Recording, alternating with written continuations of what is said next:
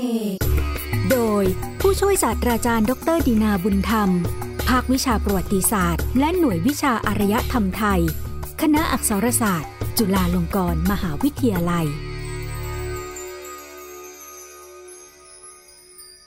ยนอุตสาคเน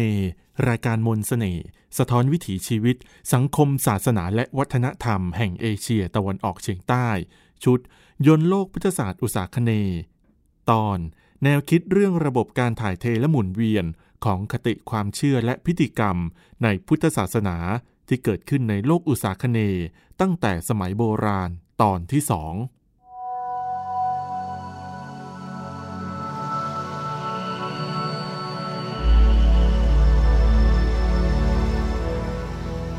ท่านผู้ฟังครับ รายการยนต์อุตสาคเน ชุดยนต์โลกพุทธศาสตร์อุตสาคเน ในตอนที่แล้วได้นำเสนอเรื่องคติความเชื่อ และพิธีกรรมต่างๆ ในพุทธศาสนา ที่ถ่ายเทหมุนเวียนกันอยู่ ในพื้นที่ต่างๆ ของภูมิภาคเอเชียตะวันออกเฉียงใต้ ตั้งแต่ยุคแรกเริ่มที่มีพระสงฆ์กลุ่มต่างๆนำพุทธศาสนาเข้ามาประดิษฐาน และเผยแผ่ในดินแดนส่วนต่างๆ ของภูมิภาคนี้ ไม่ว่าจะเป็นในส่วนของพื้นที่ภาคพื้นทวีป รือส่วนที่เป็นคาบสมุทรและกลุ่มเกาะ คณะสงฆ์กลุ่มต่างๆ ที่นักวิชาการพุทธศาสตร์ศึกษาชาวตะวันตก ในคริสตศตวรรษที่ 19 แบ่งแยกให้เห็นชัดเจนว่ามีการแบ่งกันเป็นนิกายต่างๆนั้น มีทัศนะในการตีความพระไตรปิฎกและพระธรรมวินัย ตลอดจนคติความเชื่อและพิธีกรรมที่มีทั้งที่เหมือนกันและแตกต่างกันไปในหมู่ของพวกตน คติความเชื่อและพิธีกรรมของคณะสงฆ์กลุ่มต่างๆ เหล่านี้ คนพื้นเมืองเอเชียตะวันออกเฉียงใต้ที่ยอมรับนับถือพุทธศาสนา ได้ทำให้เกิดความเป็นท้องถิ่นขึ้น โดยบูรณาการเข้ากับคติความเชื่อ ตลอดจนพิธีกรรมดั้งเดิมที่เคยมีมาในสังคมพื้นเมืองเอเชียตะวันออกเฉียงใต้ ซึ่งอันที่จริงแล้ว คติความเชื่อและพิธีกรรมต่างๆ ในพุทธศาสนา ที่คณะสงฆ์จากภูมิภาคเอเชียใต้นำมาเผยแผ่แก่คนพื้นเมืองนั้น ก็มีหลักการหลายประการที่สอดรับได้กับคติความเชื่อและพิธีกรรมดั้งเดิมของคนพื้นเมืองอุษาคเนอยู่แล้ว พุทธศาสนาจึงสามารถประดิษฐานอย่างรากลงได้ในภูมิภาคนี้ นอกจากนั้น เรายังจะพบปรากฏการณ์ของการส่งผ่าน และหมุนเวียนคติความเชื่อและพิธีกรรมต่างๆ ในพุทธศาสนา ของคณะสงฆ์กลุ่มต่างๆ ไปในสังคมพื้นเมืองเอเชียตะวันออกเฉียงใต้ ไม่ว่าจะอยู่ในพื้นที่ส่วนใด ซึ่งรายการตอนที่แล้วได้กล่าวย้ำว่า ไม่ว่าจะเป็นคติความเชื่อและพิธีกรรมในฝ่ายมหายานหรือฝ่ายเทรวาสก็ตาม คนพื้นเมืองเอเชียตะวันออกเฉียงใต้ที่รับนับถือพุทธศาสนา ต่างก็นำคติความเชื่อ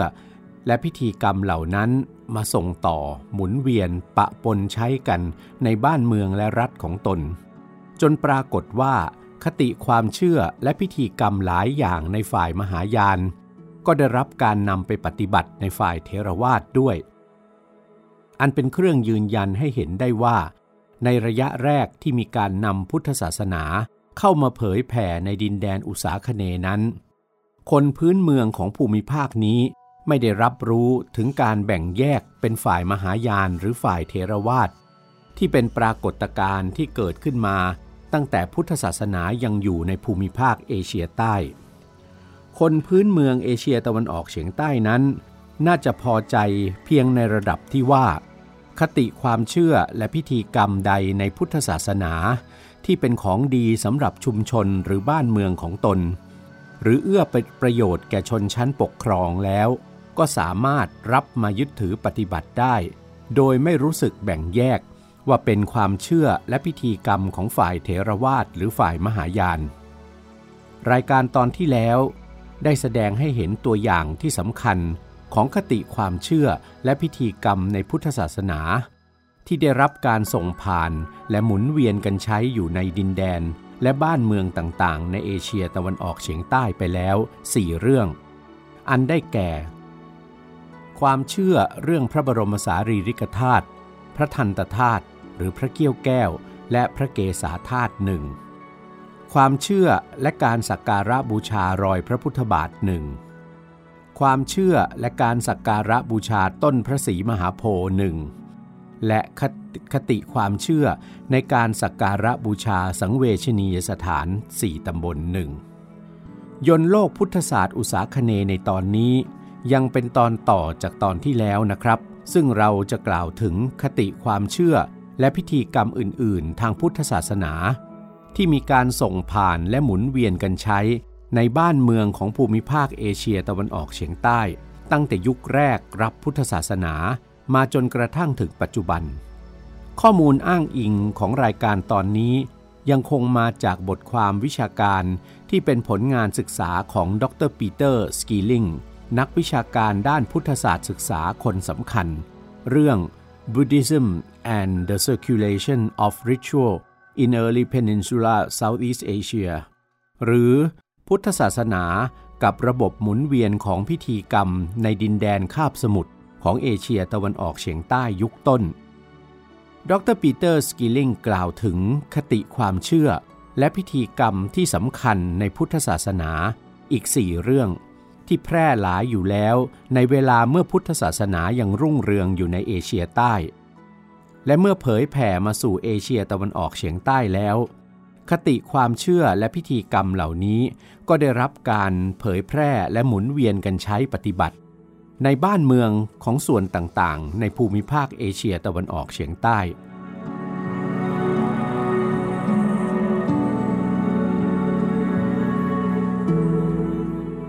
คติและพิธีกรรมเหล่านี้ได้แก่ คติแรก คือคติการบูชาพระเทวโพธิสัตว์ 8 พระองค์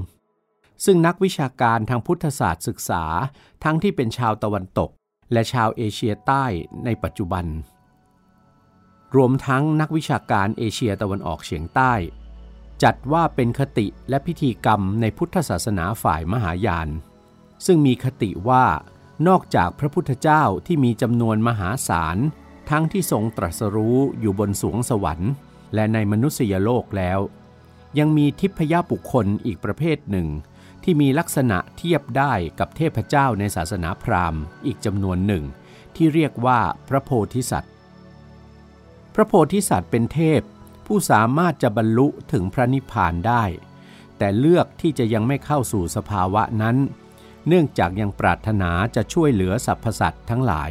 ให้พ้นจากทุกข์และสังสารวัฏเสียก่อน พระเทวโพธิสัตว์เหล่านี้เองก็มีเป็นจำนวนมาก แต่ในพุทธศาสนาฝ่ายมหายานนั้น มีคติว่ามีพระเทวโพธิสัตว์ที่ทรงความยิ่งใหญ่อยู่ 8 พระองค์ หรือที่รวมเรียกว่าพระอัสดามหาโพธิสัตว์ ได้แก่ 1. พระโพธิสัตว์อวโลกิเตศวน เป็นพระโพธิสัตว์แห่งมหากรุณาคุณ 2. พระโพธิสัตว์ไมเตรยะ เป็นพระโพธิสัตว์แห่งเมตตาคุณ หรือที่เรียกอีกพระนามหนึ่งว่าพระศรีอริยะเมตไตร 3. พระโพธิสัตว์อากาศสครับเป็นพระโพธิสัตว์แห่งการชำระล้างบาปและอกุศลทั้งปวง 4. พระโพธิสัตว์สมันตรพัฒเป็นพระโพธิสัตว์แห่งการอธิษฐานภาวนา 5. พระโพธิสัตว์วัชระปาณี เป็นพระโพธิสัตว์แห่งพละคือกำลัง 6. พระโพธิสัตว์มันชุสี เป็นพระโพธิสัตว์แห่งปัญญา พระโพธิสัตว์สรวณีวรณะวิศวกรรมพินเป็นพระโพธิสัตว์แห่งการขจัดเสียซึ่งอุปสรรคทั้งหลาย และ 8. พระโพธิสัตว์กสิติครับ เป็นพระโพธิสัตว์แห่งความมั่งคั่ง พระเทวโพธิสัตว์ทั้ง 8 พระองค์นี้ พุทธศาสนาฝ่ายมหายานเชื่อว่ามีที่ประทับอยู่ในสวงสวรรค์ที่ตั้งอยู่ประจำทั้ง 8 ทิศ ของแดนสุขาวดีพุทธเกษตร อันเป็นสวงสวรรค์ที่ประทับของพระทยานิพุทธอมิตาภะคติความเชื่อเรื่องพระอัสดามหาโพธิสัตว์นี้ ได้รับการถ่ายทอดออกมาในรูปแบบงานพุทธศิลป์กระจายอยู่ในพื้นที่กว้างขวางของภูมิภาคเอเชียตะวันออกเฉียงใต้ ทั้งในรูปแบบของประติมากรรมรูปเคารพ พระพิมพ์ และรูปประติมากรรมประดับตกแต่งอาคารศาสนสถาน ที่แสดงภาพพระอมิตาภพุทธเจ้า หรือพระมหาไวยโรจนะพุทธเจ้า ประทับอยู่ตรงศูนย์กลาง และพระอัสดามหาโพธิสัตว์ทั้ง 8 ประทับอยู่ตามมุมทั้ง 8 ทิศ โดยรอบพระอมิตาภพุทธเจ้า รวมเป็นสัญญลักษณ์ของมณฑลอันศักดิ์สิทธิ์ มีต้นแบบอยู่ที่ถ้ำเอโลราในอินเดีย ส่วนในเอเชียตะวันออกเฉียงใต้ พบในลักษณะของประติมากรรมแกะสลักนูนต่ำ ประดับผนังภายนอกของเรือนธาตุ โดยเฉพาะที่วิหารเมนดุด ในชวาภาคกลางของประเทศสาธารณรัฐอินโดนีเซียในปัจจุบัน อันเป็นวิหารขนาดใหญ่ที่สำคัญอย่างยิ่งของเกาะชวา รองจากมหาสถูปโบโรบูดู หรือบุโรพุทโธ ภายในวิหารเมนดุดนั้น ประดิษฐานพระพุทธรูปพระพุทธเจ้าอมิตาภะองค์ใหญ่ เป็นเสมือนศูนย์กลางของมณฑลอันศักดิ์สิทธิ์ นอกจากนั้น ยังพบพระพิมพ์ที่ทำจากทั้งดินดิบและดินเผา พิมพ์เป็นภาพบนทนของพระพุทธเจ้าอมิตาภะหรือพระพุทธเจ้ามหาไวยโรจนะ ที่แวดล้อมอยู่ด้วยพระอัสดามหาโพธิสัตว์ทั้ง 8 พบกระจายเป็นวงกว้าง ทั้งในเขตแผ่นดินใหญ่และคาบสมุทรตลอดจนกลุ่มเกาะของเอเชียตะวันออกเฉียงใต้ ดังเช่นในเขตประเทศไทยปัจจุบัน พบที่อำเภอนาดูนจังหวัดมหาสารคาม ในเขตอำเภอพุนพิน และบริเวณเขาขม จังหวัดสุราษฎร์ธานี ในเขตจังหวัดนครศรีธรรมราช ในเขตลุ่มแม่น้ำตรังของจังหวัดตรัง กระจายไปพบในเขตประเทศมาเลเซีย ลงไปจนถึงเกาะสุมาตราและเกาะชวาของหมู่เกาะอินโดนีเซีย สะท้อนให้เห็นว่าคติความเชื่อและพิธีกรรมการบูชาพระอัสดามหาโพธิสัตว์นั้น ได้รับการส่งต่อและหมุนเวียนเป็นวงกว้างในบ้านเมืองต่างๆ ของเอเชียตะวันออกเฉียงใต้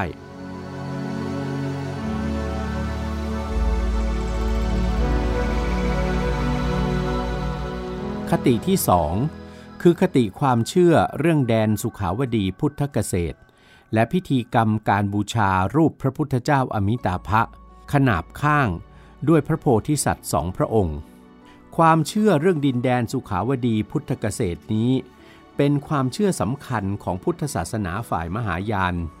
ที่กำเนิดมาตั้งแต่ในชมพูทวีป แดนสุขาวดีคือสวงสวรรค์ที่ประทับของพระทยานิพุทธอมิตาภะ มีคติว่า เป็นที่อยู่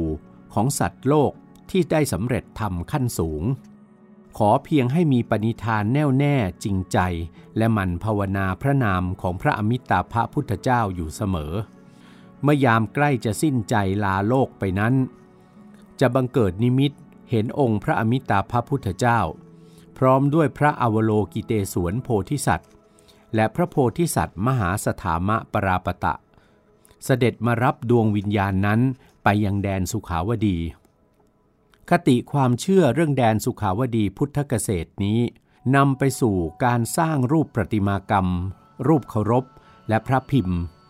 แสดงภาพพระพุทธเจ้าอมิตาภะประทับนั่งหรือยืน ขนาบซ้ายขวาด้วยพระโพธิสัตว์ อวโลกิเตศวน อันเป็นพระโพธิสัตว์ แห่งมหากรุณาคุณ ที่ทรงติดตามพระพุทธเจ้าอมิตาภะ และพระโพธิสัตว์มหาสถามะปราปตะ ซึ่งมีคติว่า พระโพธิสัตว์พระองค์นี้เป็นผู้คุ้มครองดวงวิญญาณของสัตว์ที่จะไปอุบัติในแดนสุขาวดี ในอีกแนวหนึ่งเชื่อว่า พระโพธิสัตว์มหาสถามะปราปตะนี้ พัฒนามาจากพระอินทร์อันเป็นเทพในศาสนาพราหมณ์ เนื่องจากรูปลักษณะในยุคแรกของพระโพธิสัตว์องค์นี้ ทรงถือวัชระในพระหัตถ เช่นเดียวกับรูปลักษณ์ของพระอินทร์ ในการต่อมามีการกำหนดสร้างพระโพธิสัตว์องค์ใหม่ขึ้น เรียกว่าพระวัชระปานีโพธิสัตว์ แยกออกมาเป็นคนละพระองค์จากพระมหาสถามะปราปตะ ความนิยมนับถือพระมหาสถามะปราปตะจึงลดลง ความหมายต่างๆของพระโพธิสัตว์องค์นี้จึงได้หลอมรวมไปกับพระโพธิสัตว์องค์อื่นๆ แหล่งที่พบประติมากรรมรูปเคารพ และพระพิมพ์ แสดงภาพพระพุทธเจ้าอมิตาภะขนาบด้วยพระโพธิสัตว์ทั้งสองพระองค์ มีทั้งที่อยู่บนแผ่นดินใหญ่ และคาบสมุทรหมู่เกาะของเอเชียตะวันออกเฉียงใต้ เช่น ในวัฒนธรรมมอญทวารวดีในภาคกลางของประเทศไทย มีการสร้างรูปเคารพพระพุทธเจ้าอมิตาภะประทับยืน ขนาบด้วยพระโพธิสัตว์อวโลกิเตศวน ทรงถือหม้อน้ำอมฤตทางด้านขวา และพระโพธิสัตว์มหาสถามะปราปตะประทับยืนทางด้านซ้าย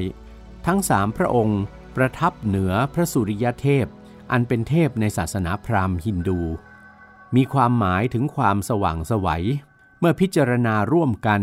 จึงน่าจะสื่อความหมายถึง แสงสว่างแห่งพุทธศาสนานั้น เหนือกว่าแสงสว่างของศาสนาพราหมณ์ฮินดู และเป็นศาสนาที่นำสรรพสัตว์ไปดินแดนสุขาวดีพุทธเกษตร หรือแดนนิพพาน คือความพ้นทุกข์และกิเลสสภาวะทั้งปวง พระพิมพ์ที่พบในลุ่มแม่น้ำอิราวดีในเมียนมาตอนใต้ แถบบริเวณเมืองโบราณศรีเกษตร ใกล้กับเมืองแปรในปัจจุบัน ซึ่งเป็นเมืองโบราณของชนพื้นเมือง เชื้อสายพยู อันเป็นชนกลุ่มแรกในลุ่มแม่น้ำอิราวดีที่ยอมรับนับถือพุทธศาสนา นอกจากนี้ยังพบที่ถ้ำคอกุล ใกล้นครย่างกุ้ง พระพิมพ์นี้ทำเป็นรูปพระพุทธเจ้า ประทับบนบัลลังก์อยู่ตรงกลาง มีพระโพธิสัตว์ทั้งสอง คือพระโพธิสัตว์อวโลกิเตศวน และพระโพธิสัตว์มหาสถามะปราปตะ ประทับยืนขนาบข้างพระองค์ เหนือรูปพระพุทธเจ้า ทำเป็นรูปพระพุทธเจ้าอีกสามพระองค์ ประทับทรงสมาธิ พระพิมพ์รูปลักษณะนี้ยังพบในเขตเมืองโบราณ ในวัฒนธรรมมอญทวารวดี ในพื้นที่จังหวัดนครสวรรค์ นครปฐมราชบุรีและเพชรบุรีของประเทศไทยด้วย กับตามแหล่งโบราณคดีที่สำคัญตลอดคาบสมุทรภาคใต้ของประเทศไทย เช่น ที่ถ้ำเขาอกทะลุ จังหวัดพัทลุง ที่เขาขนาบน้ำจังหวัดกระบี่ ที่ถ้ำคูหาสวรรค์จังหวัดสุราษฎร์ธานี นอกจากนี้ยังพบได้ในภาคตะวันตกของเกาะชวา ในสาธารณรัฐอินโดนีเซียปัจจุบัน และในอาณาบริเวณที่เคยเป็นอาณาจักรจามปา ในเวียดนามตอนกลางค่อนไปทางใต้ด้วย นักโบราณคดีและนักประวัติศาสตร์ ส่วนใหญ่ที่เป็นชาวเอชพื้นเมืองเอเชียตะวันออกเฉียงใต้ มีความเห็นว่า การทำรูปพระพุทธเจ้าอมิตาภะประทับยืนขนาบด้วยพระโพธิสัตว์สององค์นั้น ไม่เคยปรากฏมีต้นแบบ อยู่ในศิลปะอินเดียหรือลังกา จึงลงความเห็นว่า การทำรูปเคารพและพระพิมพ์ในลักษณะนี้ น่าจะเป็นฝีมือการสร้างสรรค์ จากจินตนาการของช่างพื้นเมืองเอเชียตะวันออกเฉียงใต้เอง และคนพื้นเมืองเอเชียตะวันออกเฉียงใต้ ยังสามารถส่งผ่านรูปแบบ และงานพุทธศิลปะตลอดจนพิธีกรรม ที่สะท้อนความเชื่อเรื่องแดนสุขาวดีพุทธเกษตร โดยไม่จำเป็นต้องอาศัยต้นแบบ ที่เคยมีอยู่ในงานพุทธศิลป์จากอินเดียแต่อย่างใด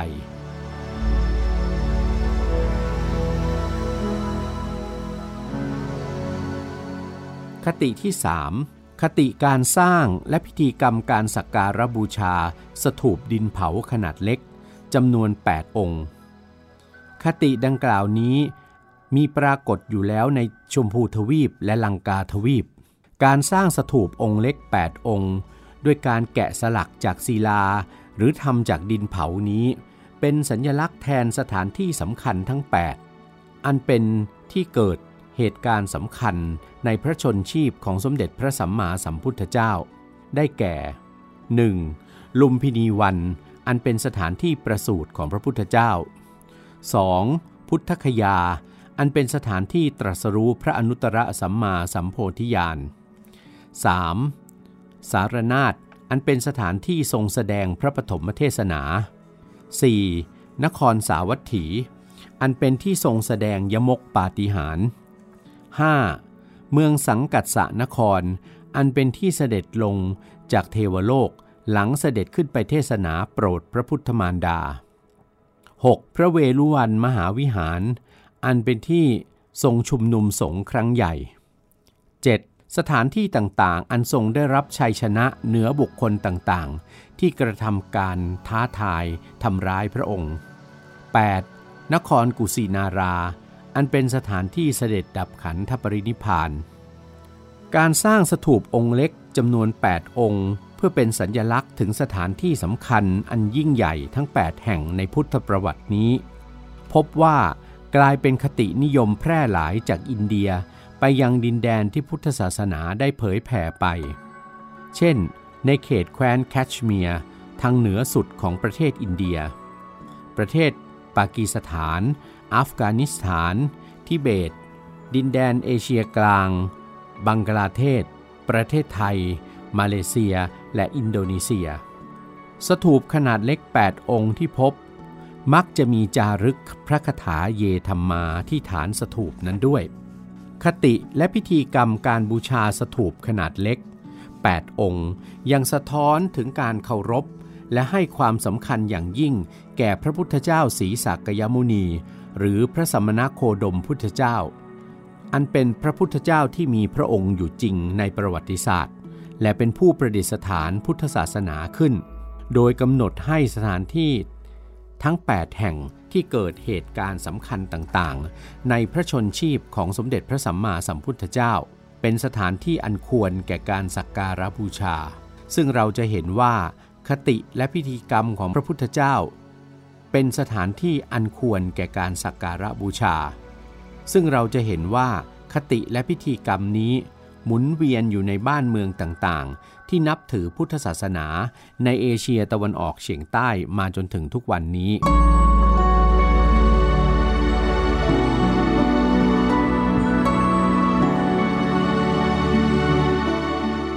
คติที่4 คือคติของการแพร่หลายและหมุนเวียนของการใช้ธรณี อันหมายถึงคาถา บทสวดมนต์ต่างๆ ทั้งที่เป็นภาษาสันสกฤตและภาษาบาลี ซึ่งมีอยู่ทั้งในพุทธศาสนาฝ่ายเทรวาสและฝ่ายมหายานธรณีเหล่านี้ได้รับการจารึกลงเป็นลายลักษณ์อักษรบนแผ่นหิน แผ่นดินเผา แผ่นทองคำและโลหะอื่นๆ จารึกไว้หลังพระพิมพ์ บนฐานพระพุทธรูปและรูปพระโพธิสัตว์ต่างๆ แม้แต่จารึกไว้ตามโขดหินและผนังถ้ำที่เป็นเขตประกอบพิธีกรรมศักดิ์สิทธิ์ในพุทธศาสนา พบได้ทั่วทั้งภูมิภาคเอเชียตะวันออกเฉียงใต้ มาตั้งแต่ราวคริสตศตวรรษที่ 8 มีทั้งที่จารึกเป็นคาถาเต็มบท หรือจารึกเพียงคาถาย่อที่เรียกว่าหัตไทยหรือหัวใจ การพบจารึก ธรณีเหล่านี้ ทั่วทั้งพื้นที่ที่พุทธศาสนาแผ่ขยายไปในเอเชียตะวันออกเฉียงใต้นั้น สะท้อนให้เห็นคติความเชื่อเกี่ยวกับพลังของธรณีเหล่านี้ เพราะเป็นสิ่งจำเป็นสำหรับการประกอบพิธีกรรม และเป็นปัจจัยสำคัญสำหรับสร้างพลังให้รูปเคารพต่างๆ ในพุทธศาสนาเกิดพลังอันศักดิ์สิทธิ์ หรือพลังอันจะสามารถโน้มน้าวให้มหาชนเกิดศรัทธา และยอมรับนับถือพุทธศาสนาได้ แม้กระทั่งจารึกไว้ เพื่อวัตถุประสงค์ในการสืบอายุพระพุทธศาสนา ผู้คนในชั้นหลังที่ได้มาพบจารึกพระคาถาเหล่านี้จักได้ทราบว่าพุทธศาสนาได้รับการประดิษฐานและเผยแผ่ในพื้นที่นั้น หนึ่งในธรณีที่แพร่หลายมากที่สุดในเอเชียตะวันออกเฉียงใต้ คือคาถาเยธรรมา ซึ่งพบทั้งในพื้นที่ที่พุทธศาสนาเทรวาสได้รับการนับถือศรัทธาเป็นอย่างยิ่ง และพื้นที่ที่เป็นเขตอิทธิพลของพุทธศาสนามหายาน ซึ่งเรื่องราวเกี่ยวกับคาถาเยธรรมานี้ รายการยนต์อุตสาคเนจะได้นำมาเสนอสู่ท่านผู้ฟังแยกเป็นอีกตอนหนึ่งโดยเฉพาะครับ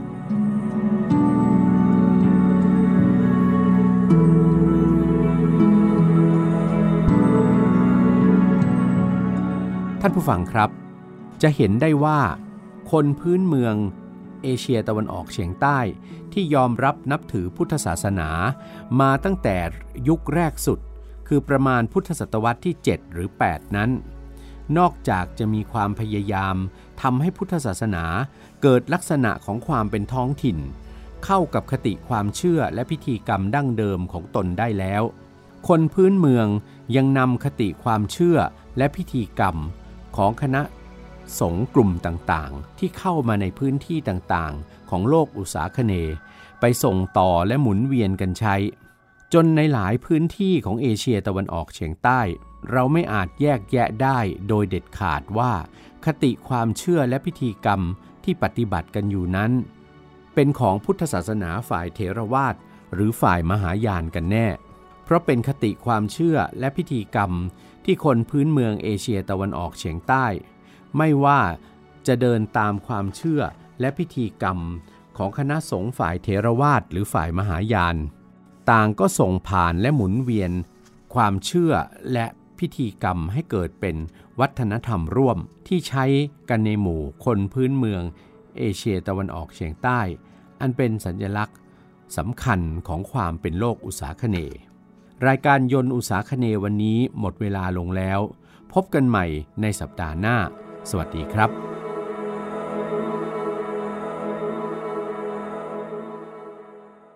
ยนต์วิถีดูชีวิต เรื่องประวัติ ศาสตร์ และศิลป์ในเอเชียตะวันออกเฉียงใต้ ฟังในรายการยนต์อุตสาคเน